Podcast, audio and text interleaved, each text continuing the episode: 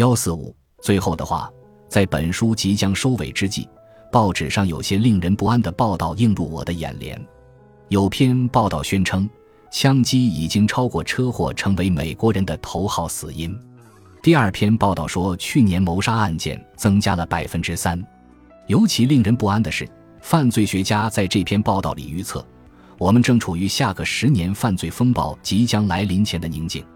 他的理由是十四至十五岁青少年谋杀案件处于上升势头，这一年龄群体代表了迷你婴儿潮的顶峰。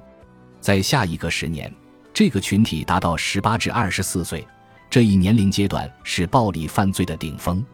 先兆已经出现了。第三篇报道说，美国司法部的数据显示，一九八八至一九九二年四年间，罪名为谋杀、暴力伤害、抢劫以及暴力强奸的青少年犯罪增加了 百分之六十八， 但是暴力伤害案件就增加了 百分之八十。 目前这代青少年是可以轻易获得枪支和自动武器的第一代，就像他们的父母是广泛接触到毒品的第一代一样。青少年携带枪支意味着，以往争吵很容易导致拳打脚踢，而现在却会轻易演变为枪击。正如另一位专家指出的那样，这些青少年不擅长避免争执。当然，青少年不擅长避免争执的一个原因是，我们的社会没有教会儿童处理愤怒或积极解决冲突的关键技能，也没有教会他们同理心、冲动控制以及其他情绪竞争力的基础知识。如果任凭儿童随机获得情绪经验，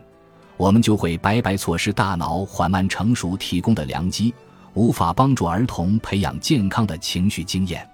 尽管一些教育家对情绪素养抱有很大的兴趣，但有关课程还是很罕见，大多数老师、校长及家长甚至不知道这些课程的存在。